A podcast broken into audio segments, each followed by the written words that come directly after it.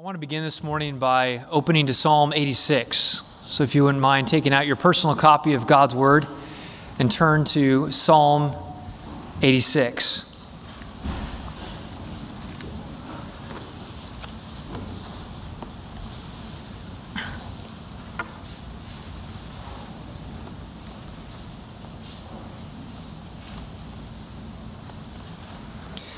As it says at the beginning, this is a prayer of David. It's a prayer that I found great comfort in in the last intervening months. I would like to direct our attention to it here this morning. Follow along as I read Psalm 86. A prayer of David Incline your ear, O Lord, and answer me, for I am poor and needy.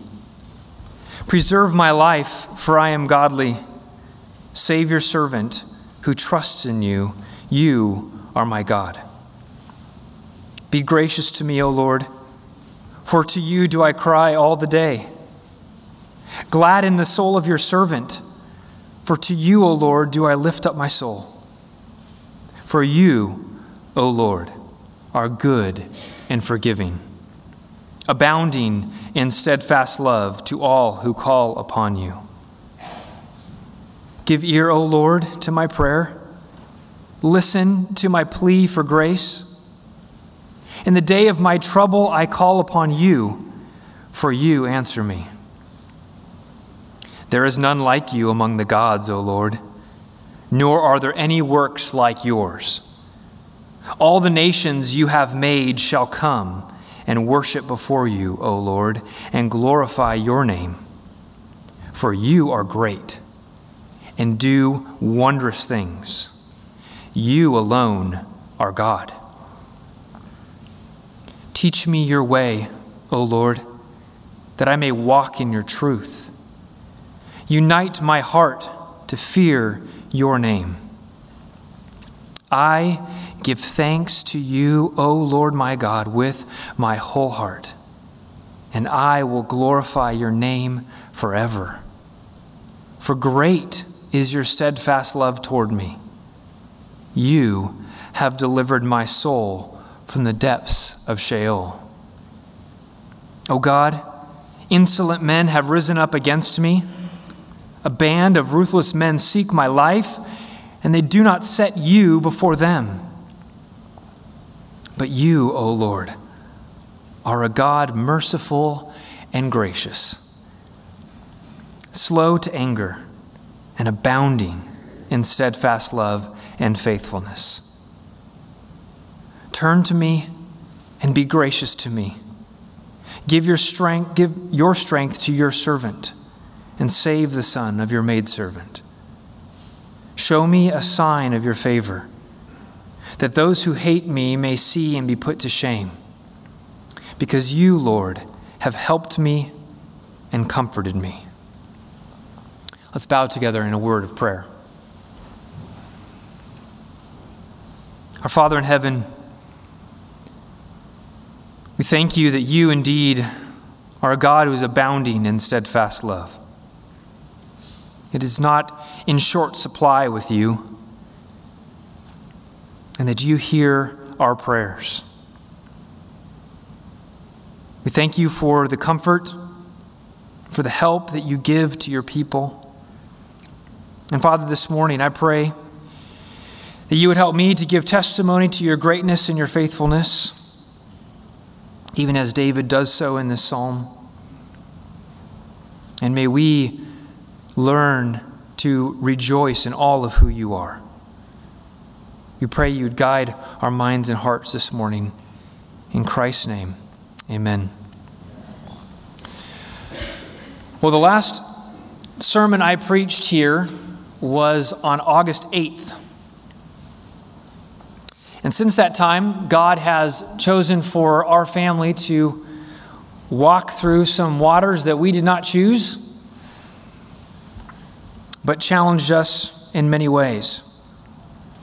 Today's message will be part testimony, part sermon, but I trust will be encouraging as we go to the Word of God and as we think about who our God is. And so I want to begin this morning by just, in one sense, recounting what took place uh, in the events of our family. For those who uh, maybe don't know what took place, want to state it here for the record and just bring all of us up to speed and give testimony to what God has done. On Friday, August 13th, my son Owen woke up and was uh, sweaty, lethargic, and upon waking up was falling asleep again on our shoulder, and so we knew something was not right. Upon taking his temperature, he had a low temperature of 95.0, and so we immediately rushed him to the emergency room at San Antonio.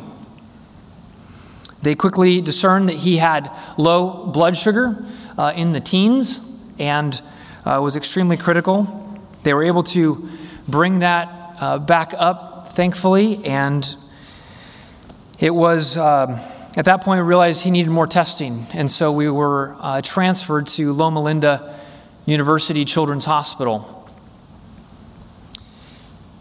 It was as we were there at Loma Linda, they began to run a number of tests trying to figure out why his blood sugar was so low. And so there were a number of hypoglycemia tests that they ran, and nothing came back as showing any sort of issues that would normally be associated with such a condition.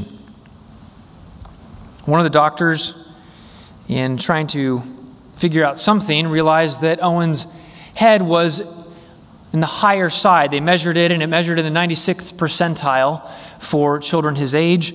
And also concerning was that his soft spot on the top of his head had not yet closed, even though he was 18 months old. They normally close between 12 to 15 months, and it was still rather large.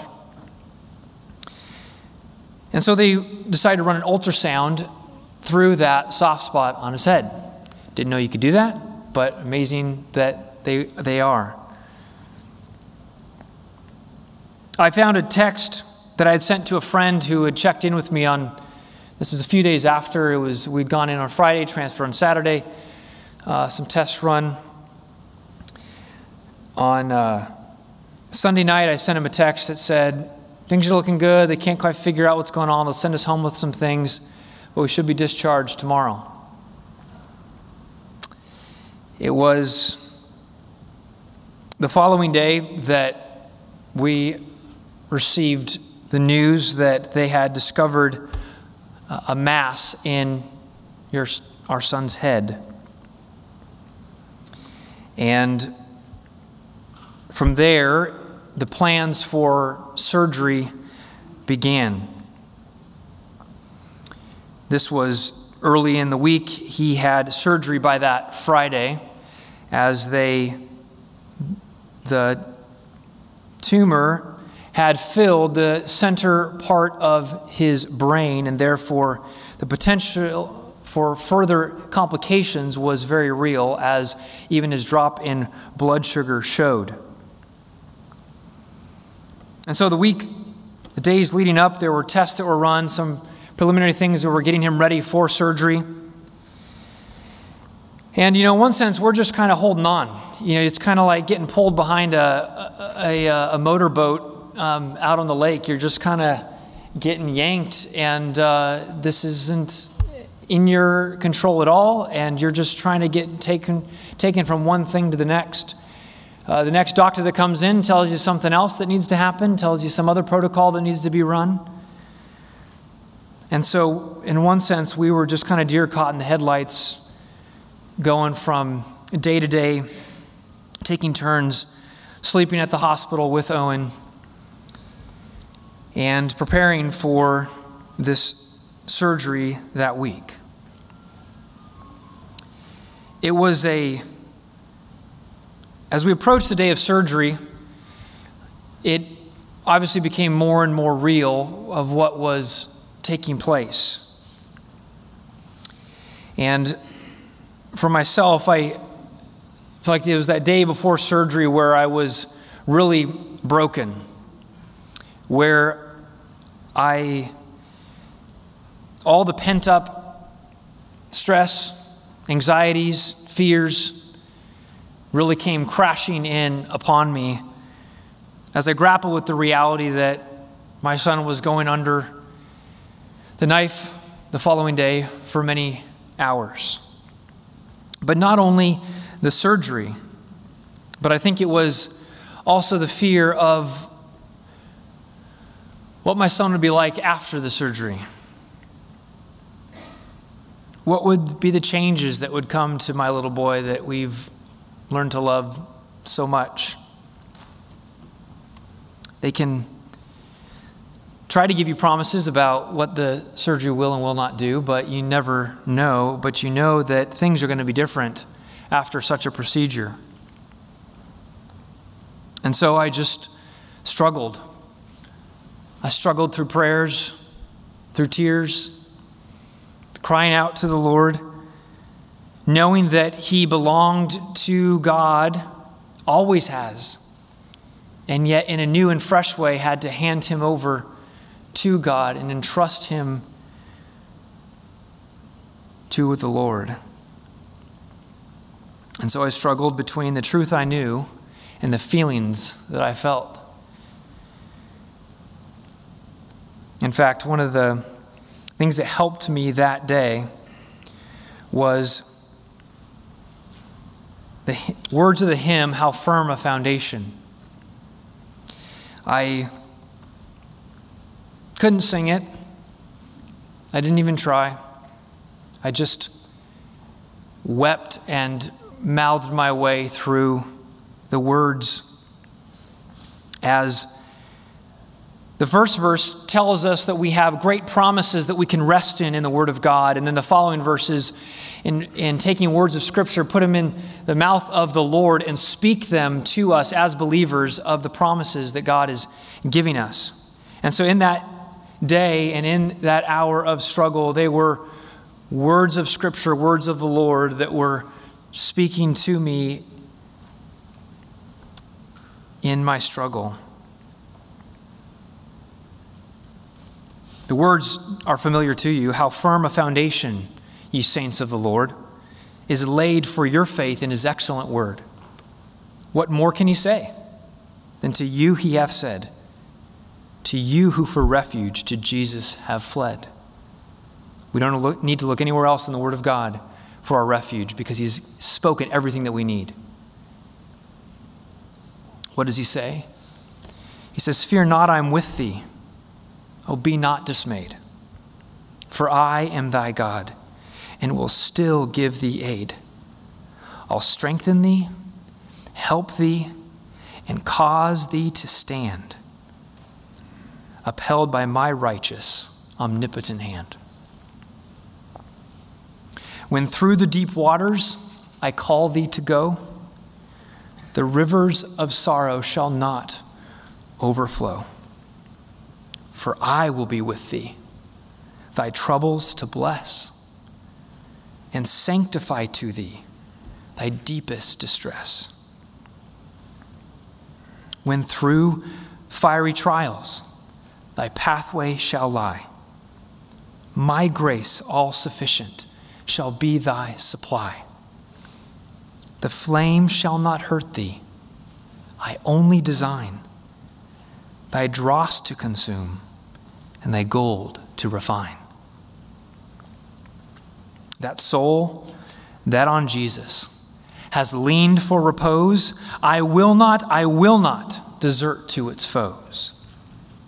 That soul, though all hell should endeavor to shake, I'll never, no, never, no, never forsake.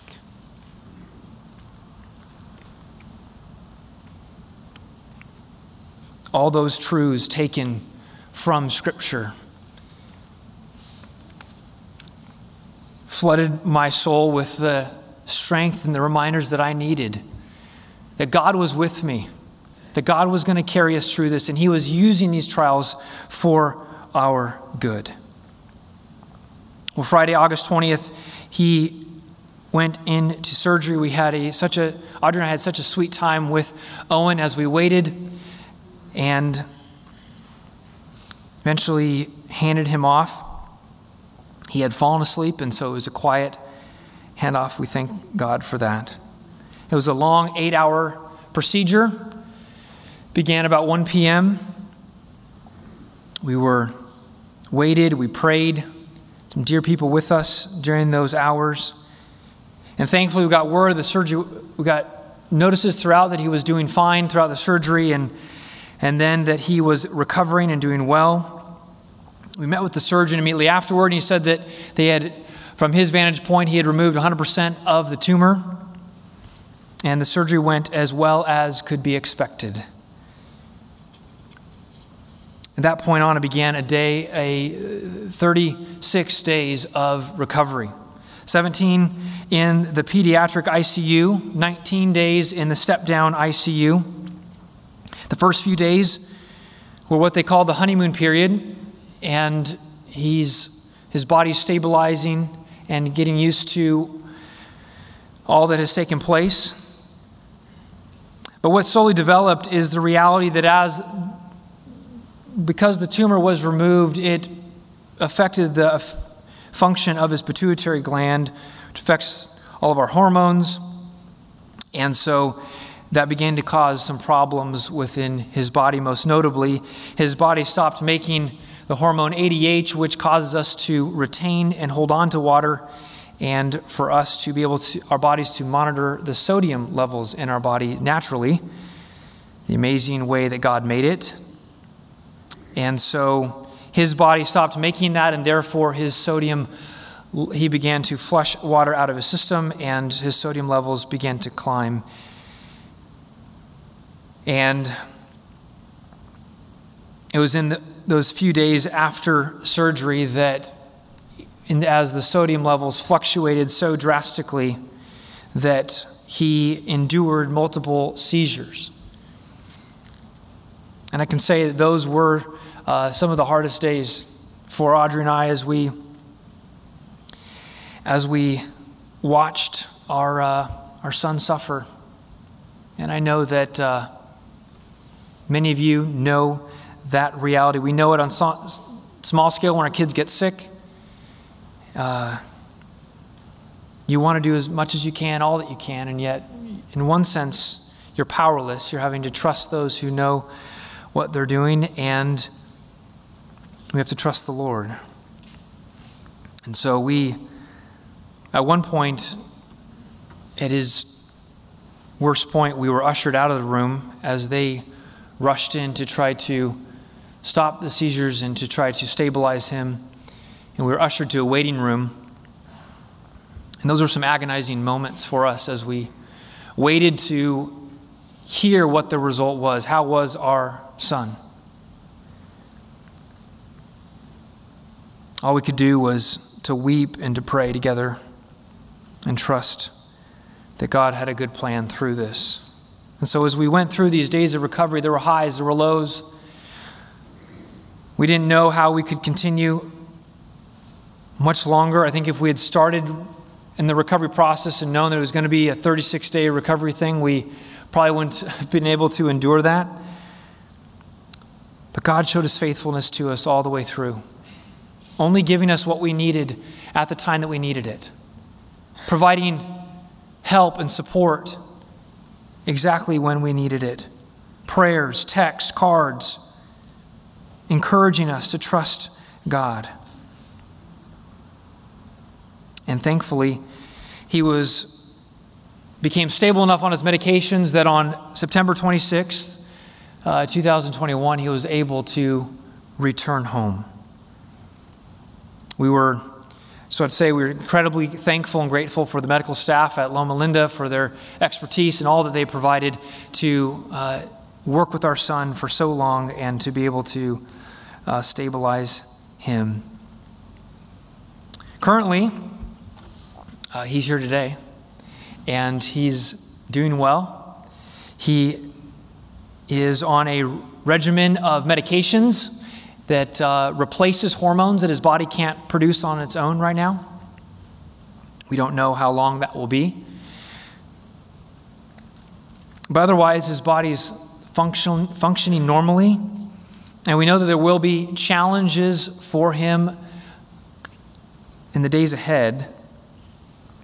But we're thankful for the medical advances that enable him to be able to function fairly normally today. We, I read something from someone that had a similar surgery done back in the 70s, and apparently then 50% had major eye issues, either went blind or had major uh, eye malfunction as a result of the surgery because where the tumor is, uh, it, it sits right there on the nerves for the eyes which for those of you that followed us, there were some concerns for his, his right eye right out of surgery, and those God has caused his eye to heal there, which we're thankful for as well.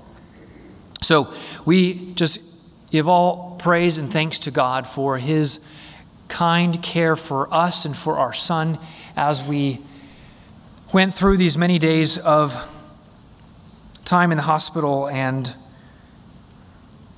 walking this path that God chose for us.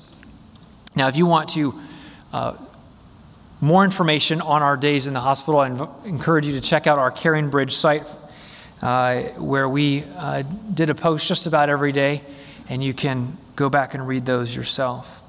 But what I want to do with the remainder of our time this morning is to just offer some personal and pastoral reflections based upon these events that God has brought us through. These points will not be new or original to me. Many of you who have walked through deep waters of suffering and maybe are walking through them right now yourself could give testimony to some of these same truths.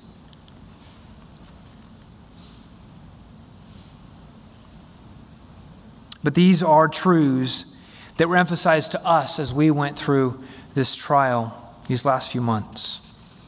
And so, somewhat random, just some collection of reflections. And so, the first reflection for us this morning is this that suffering forces us to grapple with the character of God. Suffering forces us to grapple with the character of God. For any difficulty that comes into our life, we're reminded that we're not in control, right? At some point, it blindsides us. At some point, it surprises us, and we feel like our lives are careening off the road, and we realize that we aren't really the ones steering this car. And we realize we're not in control like we thought we were. And so it's in the midst of chaotic circumstances painful circumstances that we reach for the only thing, the only one who's constant, the only one who's firm and unmoving, and that is the triune God. These last two months, as we prayed and as we waited and as we agonized, Audrey and I were forced to ask ourselves, what do we know about God to be true? What is it about God that we know to be true, that is that you can take to the bank that no matter what our circumstances, no matter what we're feeling, it's always true. Another way to ask that would be when we lean upon God, what kind of God are we depending upon? Now, some of the most important truths that we pulled out in those moments were tenets of sound theology. People want to say that, you know, theology is not important, it's, it's not practical. You know, yeah, those, those guys can study theology, read the big books, but, you know, for the average Christian, theology is not that important. I beg to differ. Because it was precisely theology that we needed and that we had in that hospital room. Because theology is just about who God is. And we need to know about the God who's revealed himself. When they told us that our one year old son had a brain tumor and required immediate surgery, we leaned upon the God that we knew and the God that was revealed in Scripture. And so, I just want to share with you some theological anchors that God used for us and no doubt has used for many of you in your trials as well these anchors that God used to ballast our souls during the storm that we weathered. These are theological truths that every believer needs anchored in their minds and hearts. The first theological anchor, the first reality of God's character that we need to hold on to is that God controls all things by his providence. God controls all things by his providence. And yes, I mean all things. I believe that Christians today do not reflect upon or study the providence of God enough. And yet, by providence, God directs every aspect of our lives. Everything that goes on, that has gone on in our lives in world history, has been brought about by the providence of God, by His direct action. This world is not an accident. This world is not being moved around by, by mindless forces, by cells bouncing around. It is being led and directed by a, a God who is steering it. The Bible is clear on this. God is the maker of heaven and earth. Genesis 1 1. And thus he's king over all the earth. Psalm 47 2. And so, therefore, he determines all that goes on. Turn with me to Ephesians chapter 1. Ephesians chapter 1. A verse that is, again, crucial to have cemented in our minds.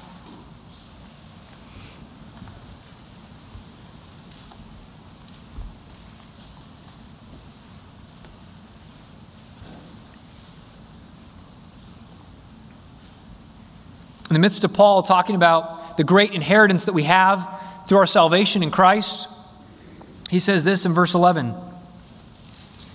Ephesians 1:11, "In him we have obtained an inheritance, having been predestined according to the purpose of him who works all things according to the counsel of his will." What I want you to see is that last phrase where he says that he works all things according to the counsel of his will. All things are according to God's will. There's nothing that falls outside of his control. He controls people, kings, and nations. He controls weather and natural events. There is not a cell or a molecule or an atom outside of God's control. There is no, as R.C. Sproul said, there are no maverick molecules in this universe that can claim an independence from God and His control. Flip to Daniel chapter 4. The prophets Isaiah, Jeremiah, Ezekiel, Daniel. I never learned the song, but my, my kids will learn the song. Daniel chapter 4. One of the great kings of the ancient world had to learn this truth that God is king over this earth and he can do whatever he pleases. No matter where those people lie, no matter where they live, he is in charge. And so, verse 34, Daniel chapter 4, says, At the end of the days, I, Nebuchadnezzar, lifted up my eyes to heaven, and my reason returned to me, and I blessed the Most High, and praised and honored him who lives forever. Look at this. For his dominion is an everlasting dominion, and his kingdom endures from generation to generation. All the inhabitants of the earth are accounted as nothing, and he does according to his will among the hosts of heaven and among the inhabitants of the earth, and none can stay his hand or say to him, What have you done? No one can fight back truly and stay his hand. All the hosts of heaven and all the inhabitants of the earth, and then everything in between, God is in control. Now, here's what this means practically for us it means that whatever happens in your life has been brought about by your loving Heavenly Father. All the events of our lives are ordered and directed by our God. There are no accidents, there are no surprises for Him. God is sovereign. God is in control. Everything is working according to His will. Not chance, not fate, but His will. Now, some people, in the midst of difficult circumstances, in the midst of suffering and pain, they can't, they don't like this idea that God would be in control, and yet this difficult thing would happen to them. And so they, they try to backpedal and they want to limit God. And they want to say, well, God is all loving and good, but He just doesn't have all the control. He, some things are just outside of His control, and He's, and he's wringing His hands and wishing He could stop those evil things, but, but, he, but He just can't. They think that they're getting God off the hook. But friends, this is demeaning to our God. He is the all sovereign one. He does have all power and all sovereignty. Let us not belittle him in our minds and hearts. Let us give him all of the glory and, and all the sovereignty that we know he has. Let's praise him for that. Because if he doesn't have all the power and all the sovereignty, if he's not the one in control, then we can't trust him. This is what Jerry Bridges insightfully says in his book, Trusting God. If there is a single event in all of the universe that can occur outside of God's sovereign control, then we cannot trust him. Why pray to a God that can't control everything? Why trust a God that has some things that he can't, can't change and can't, can't control? Theology falls apart. And so we need to have this truth in our heart that God is sovereign and is directing all things. This truth gives comfort in the darkest of nights, it gives hope when tempted to despair. And without this truth, as I said, prayer would be impossible and not worth it. And so, as Audrey and I went in through the highs and lows of those days in the hospital, and as we prayed to the Lord, this was a truth that we had to remind ourselves of time and time again. God is in control. God is steering the ship. God is writing the story. God is the author, and we can trust Him to write this story. We don't need to fear. Even though I walk through the valley of the shadow of death, I will fear no evil, for you are with me. Your rod and your staff, they comfort me.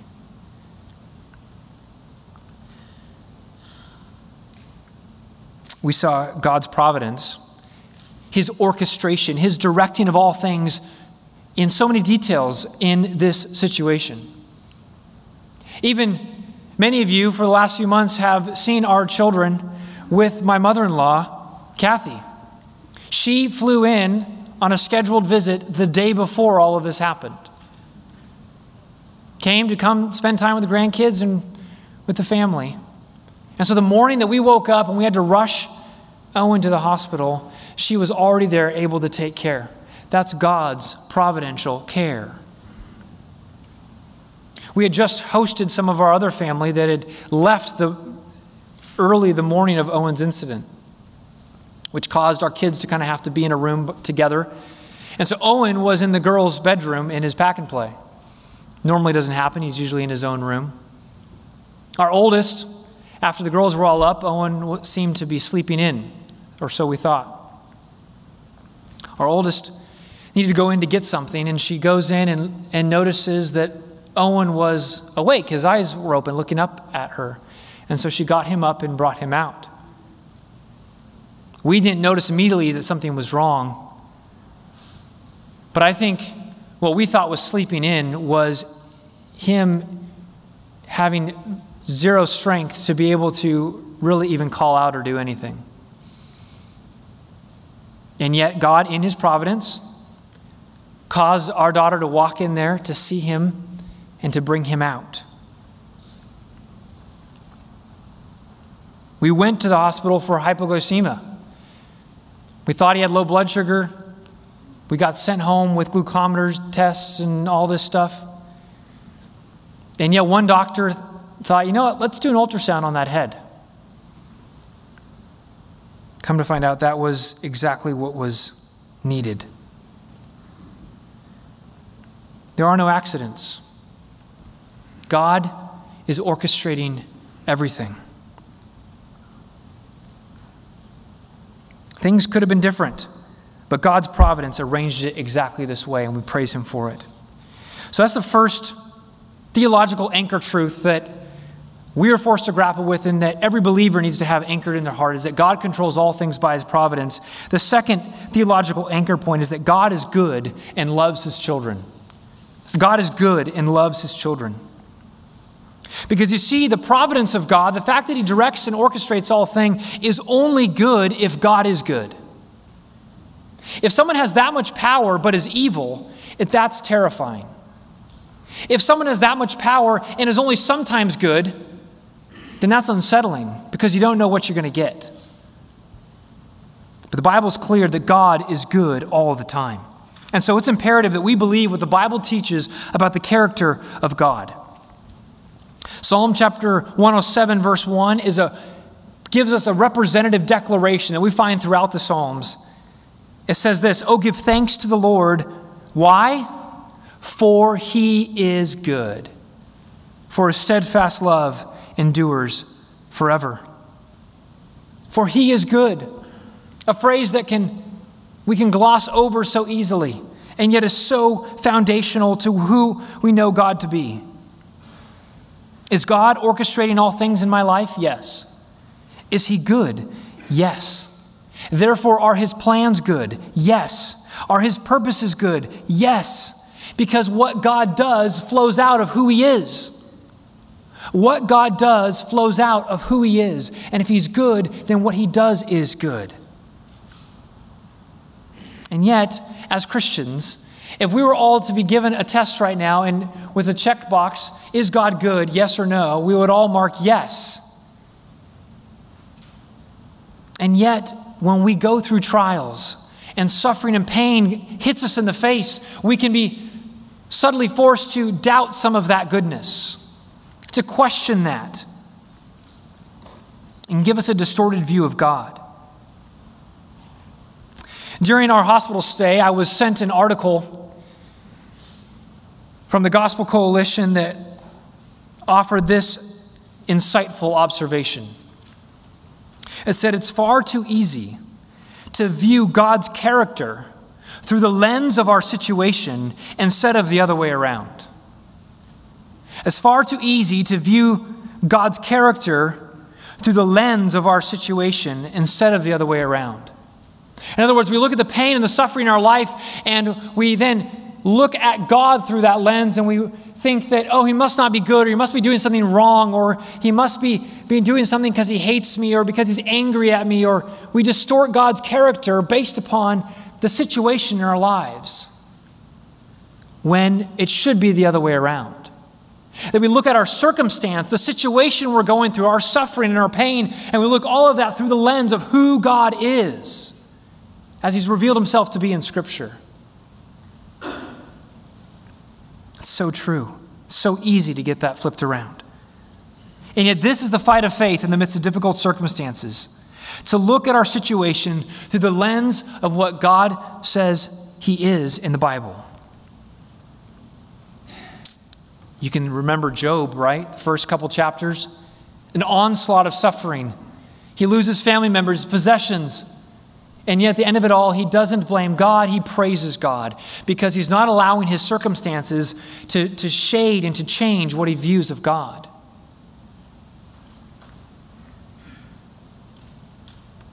But God is not only good, but he loves his people. Not just a generic goodness of this big man upstairs high in the sky, but, but God specifically loves his people. And so, believer, if you are in Christ, you are loved by God, the one who is in charge of all things, the one who orchestrates and moves everything according to his will. His love for you is steadfast. Paul says in Romans chapter 8, you remember that there's nothing in all of creation that can separate you from the love of God in Christ. Amen? Nothing. No trial, no temptation, no pain, no suffering. And we must not forget that the preeminent display of his love was in the cross. Romans 5 8, but God shows his love for us in that while we are still sinners, Christ died for us. How does God show or demonstrate his love? It's that while we were still sinners, Christ died for us. When the dark clouds of suffering descend upon us, the cross still blazes bright in that darkness. When the pain confuses and confounds, the cross can still be seen through the fog.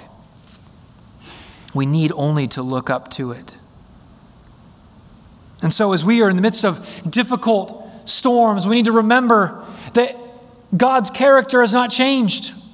We must not doubt in the dark what we knew in the light. What the scriptures reveal is that God is good and that He loves us through Christ. The third theological anchor I want to draw our attention to this morning is related to this. Because when we think about the cross, we're, th- we're then drawn to think about the one who hung upon the cross, Jesus Christ our Lord. And so our third theological anchor is that Jesus compassionately helps us. Jesus compassionately helps us. It's in Christ that God came into our world and took on the limitations of humanity. He knows what it's like to live in a fallen world with pain and heartache, disappointment, betrayal, and suffering. This is one of the great things we learn from the incarnation is that Jesus understands. Jesus understands. Turn with me to Hebrews chapter 4. The author of Hebrews reminds us of this.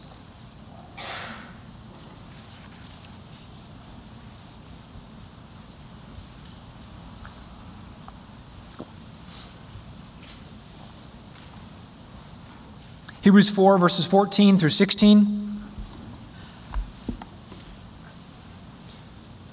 He writes Since then, we have a great high priest who has passed through the heavens, Jesus, the Son of God. Let us hold fast our confession.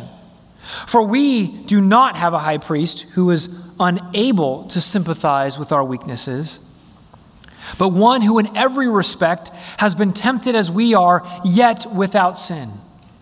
Let us then with confidence draw near to the throne of grace that we may receive mercy and find grace to help in time of need. Notice verse 14. He says that since we have a high priest who's passed through the heavens, Jesus has accomplished his work here on earth. He's then ascended to heaven to sit down at the right hand of the throne of God. And so we hold fast our confession. We hold fast that belief of who he is. But then notice verse 15, the character of our Savior. The Savior who's ascended to heaven and is now in, in heaven for us. Notice what the author draws our attention to that he's sympathetic, he's compassionate, we do not have a high priest who's unable to sympathize with our weaknesses. The flip side is we have a high priest who is able to sympathize with our weaknesses. He understands the aches of my heart. He understands the temptations to anxiety, the temptations to fear. He's a shepherd who sits with us. He is not distant. He is not far off, he is not detached. He loves the people that he has purchased with his own blood. And now Romans 8 tells us that he intercedes for us, he's praying for us. And he's ready to hear our cries for help that he might provide aid. And that's what verse 16 is about. We have a high priest who can sympathize with us. And so, therefore, what are we to do? Let us then with confidence draw near to the throne of grace. We go to the throne for help. All the help we need can be found in Christ. All the grace we need, all the mercy that we need in the midst of our weakness, in the midst of our difficulty, in the midst of the pain, in the midst of the struggle is found in Jesus. He purchased that access for us. And so we can boldly ask Him with confidence, the author says. Not because of our own merit, not because we're some sort of super godly Christians that have earned the right to be able to address God and ask for this kind of aid. but simply because of his grace, right? The throne of grace, it's called, to find grace. We've received grace, but we need more grace. And God is happy to dispense grace. And so we should go at all times because Jesus compassionately helps us. Now, I confess that in some of the most difficult moments in the hospital, it was hard to remember these great truths of the gospel, of all that Jesus has done on the cross for me. I'm sitting there and, and all the beeps of the machines, my son's heart rate, his breathing, his brain health, all these things are, are what are facing me right in front of me, are the things that are causing the anxiety, are causing the fear. What if the next beep is going to tell me something I don't want to know, I don't want to hear? What if the next breath is, is going to be worse than the last one? And to remember in those moments these theological truths is difficult. And yet, it's in those moments that I'm crying out, Lord, help me, Lord, help me, Lord, help me. And why do I have the audacity to think that God would hear my prayers? It's because of what Christ has done for me. They gave me that access to cry out in the moment of need, in the moment of, of my greatest weakness.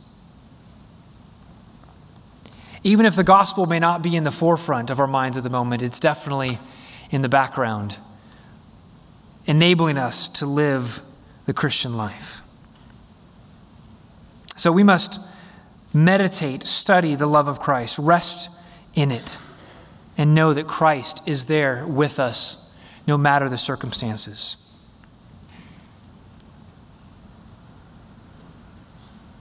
So that's my first reflection. The suffering forces us to grapple with the character of God. When God puts us on our back, we're forced to look up and to see who God is. And we must believe what the Bible says and not allow our trials and our circumstances to distort that view.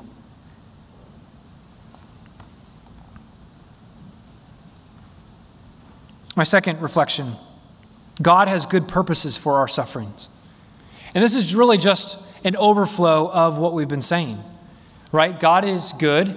He does all things, and therefore, what He does is good, and therefore, the purposes He has for our suffering are good. It's natural when trials come into our lives that we, want, we ask the big question why? Why God? We want to know the reasons that this happened. We want to know specifically why God did this at this time.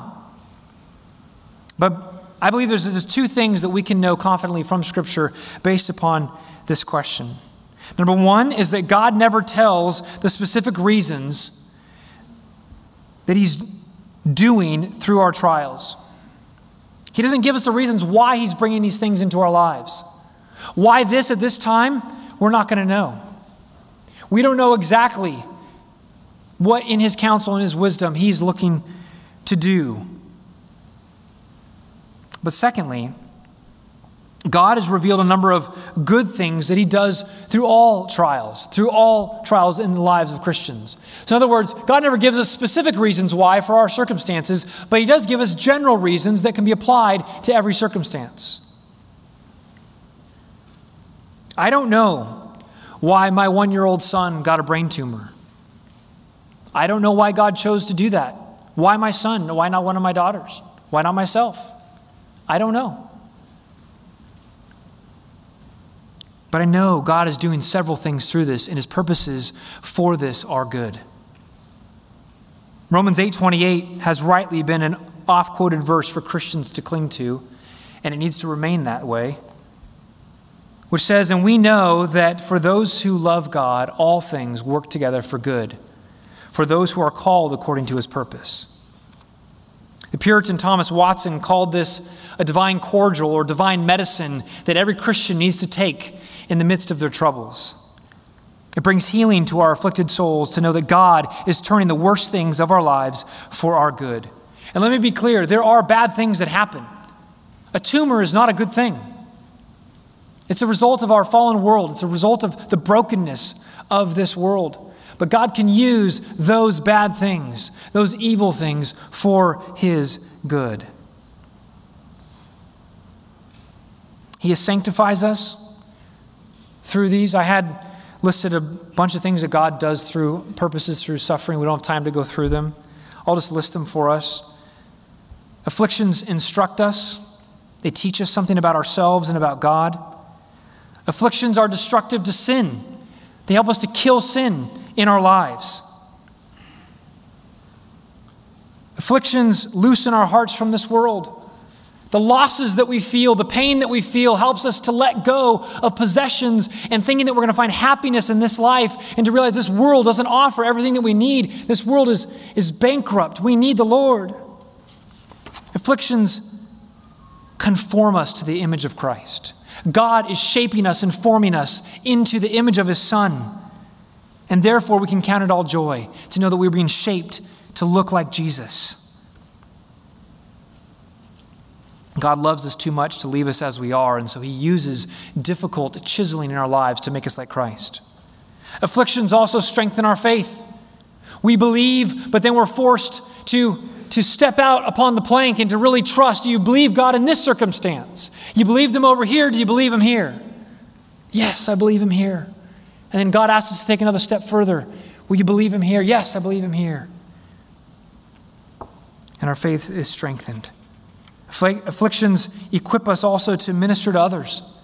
As we go through things, then we're able to help others who have gone through things. As we receive comfort, we're able to comfort others. And finally, afflictions prepare us for heaven. This momentary light affliction, Paul says in 2 Corinthians 4, is preparing for us an eternal weight of glory. We look forward to that day when all of this goes away, when Jesus sets everything right. We're being prepared for the place that is full of glory. And so we need to remember that God has good purposes for our pain, for our suffering. If there are difficult things you are going through, God has good purposes that He is looking to bring about in your life through these things. Third reflection this morning is to learn to pray in the midst of your mess. Learn to pray in the midst of your mess. By mess, I don't just mean the circumstances, although it is that, but I mean your own internal mess, your struggle. You feel like you're not the Christian you ought to be. You're not clinging to God like you need to be. You're, you just feel like you're a mess in the midst of your trial and your pain.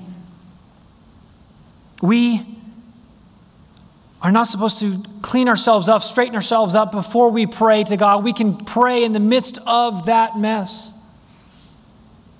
Audrey and I, as we went through this trial, we struggled. There were some days our faith was strong, and other days it wasn't. Some days we were peaceful, and other days we were anxious and angry. Our, our, our journey was not a straight line, it was not one of perfect faith all the way through. I struggled with more anxiety than I've ever struggled with, knowing that I just need that I need to submit my requests to God and know that He will take them and that, and that there can be peace knowing that God has these things, and yet still feeling my heart beating rapidly and still feeling that, that anxiety deep down. I knew it, I shouldn't be anxious, but I struggled to shake those feelings of fear. But it was in the midst of this mess in the midst of this sloppy faith, you might call it, that I had to cry out to God and ask for help.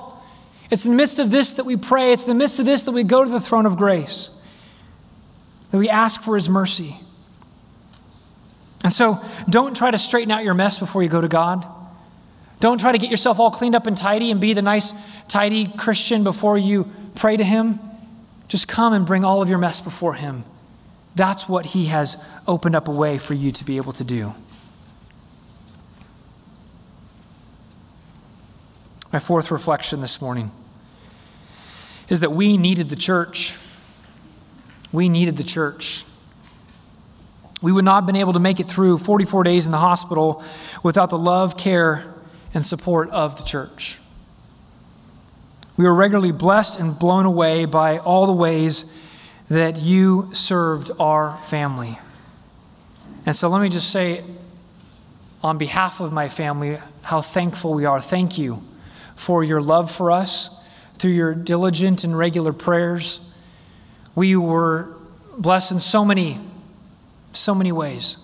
From the meals that have come to, uh, to feed us, to home repairs, car repairs, uh, random cards with money, gift cards, uh, notes of encouragement, yard signs. We have just been so blown away. Thank you for carrying, seeking to carry our burden with us. Galatians chapter 6, verse 2 says, to bear one another's burdens and so fulfill the law of Christ. And I can say that as a body, you have fulfilled the law of Christ as you helped to bear our burden.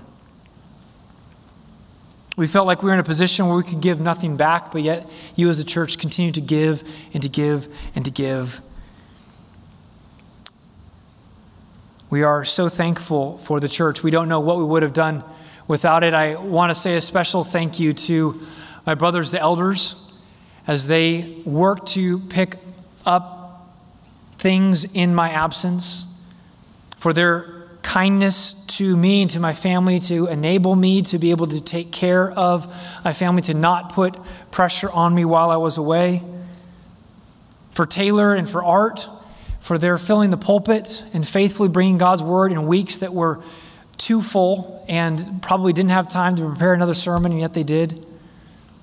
Thankful to Josh for his administrative ability to continue to keep the church running and the launching of TC, the rest of the staff, and all that they have done. It just, we're so grateful for what God has provided here at Foothill and the ways that He has continued to sustain us and to bless us through all of you. And so I can just say, we need the church. You do too. We as believers are not meant to be Lone Ranger Christians. We are meant to be a family, a community of people united in Christ through the Spirit in which we support and love one another.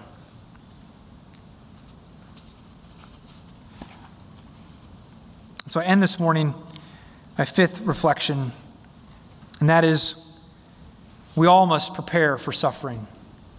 We all must prepare for suffering. We don't like suffering, we don't want it. Some of you have, have and are going through much suffering. Others, maybe it's been rather light in God's providence. Many difficult things haven't necessarily come your way. But we live in a fallen world. Jesus promised, In the world you will have trouble. And so, ever since the fall of man, recorded in Genesis 3, there's been pain, there's been suffering, and heartache. And so, as Christians, we need to prepare for that reality. I don't know what the days ahead hold for each one of us, but I can say it's getting harder to live as a Christian in this world.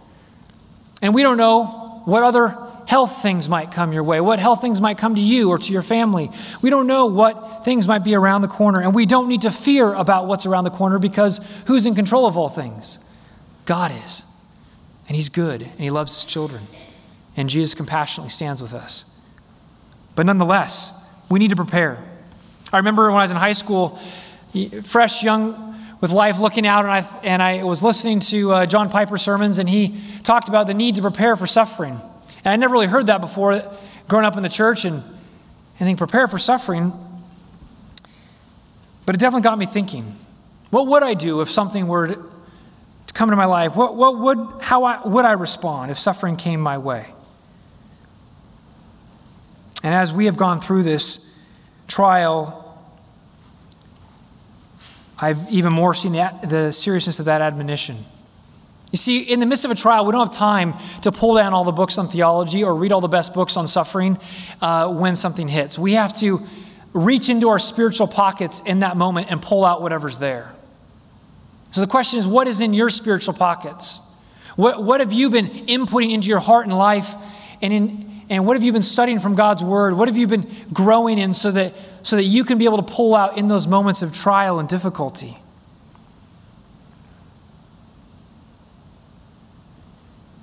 And so we must prepare for whatever God has for us. Maybe you've suffered a lot but there's still more that you can learn and grow in.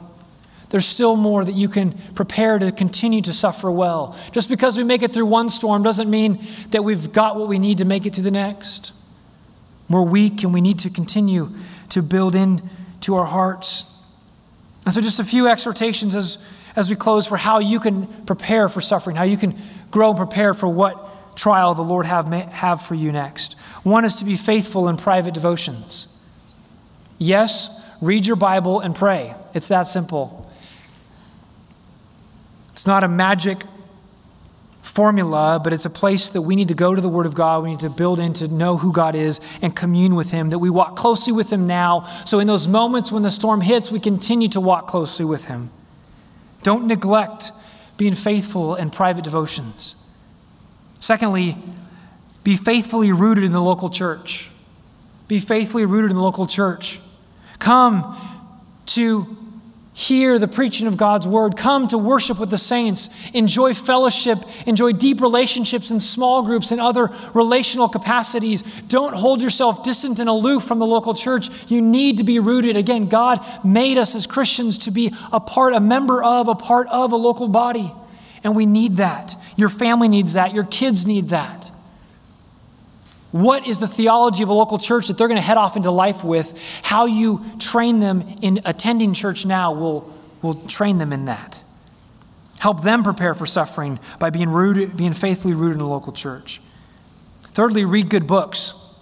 Good books on theology, as we talked about, good books on suffering, those who have gone through that. Read biographies, stories of those who have gone before that have lived difficult lives. They will encourage you. And fourthly, talk to saints who have suffered. Talk to saints who have suffered. And this is why we get into close relationship with one another in the, in the local fellowship, that we learn each other's stories and we hear what God has done, how God has sustained others. And when you hear of what God has done in others' lives, you're encouraged that God can do that in your life. Again, I don't know what the future holds, but we must prepare for whatever that is. If we are going to stand in the days ahead, friends, it's not going to be by our own strength. It's not because we're going to find something inside that we're just going to be a strong person. It's going to be because we've thrown ourselves completely upon Christ. That we've said, Christ, I don't have it. I can't do this. I can't stand. I can't bear this. I don't have the faith. I don't have the wisdom. I need you. And we go confidently to that throne of grace to find mercy and grace in time of need. May God enable us to have the humility to do that in the days ahead. Bow with me in a word of prayer. Oh God in heaven, we thank you for your abundant love for us. We thank you that you do love us, that you are in control, that you are the one sovereignly working in our lives. And I pray, Father, for each one here that you would please secure in their minds of your greatness and your sovereignty over their lives and their situations. May they be comforted to know that you, the good and wise God, are orchestrating all things in their lives. And Father, we pray that you would please help us in the days ahead to cling to the truths of who you are and help us to be a congregation, a people that, in, that suffer well, whatever you and your plan have ordained to take place in our lives. We trust you and we love you, and it's in Jesus' name we pray. Amen. Let me send you off with a benediction found in Jude. He says, Now to him who is able to keep you from stumbling and to present you blameless before the presence of his glory with great joy. To the only God, our Savior, through Jesus Christ our Lord, be glory, majesty, dominion, and authority before all time, now, and forever. And we all say, Amen. God be with you.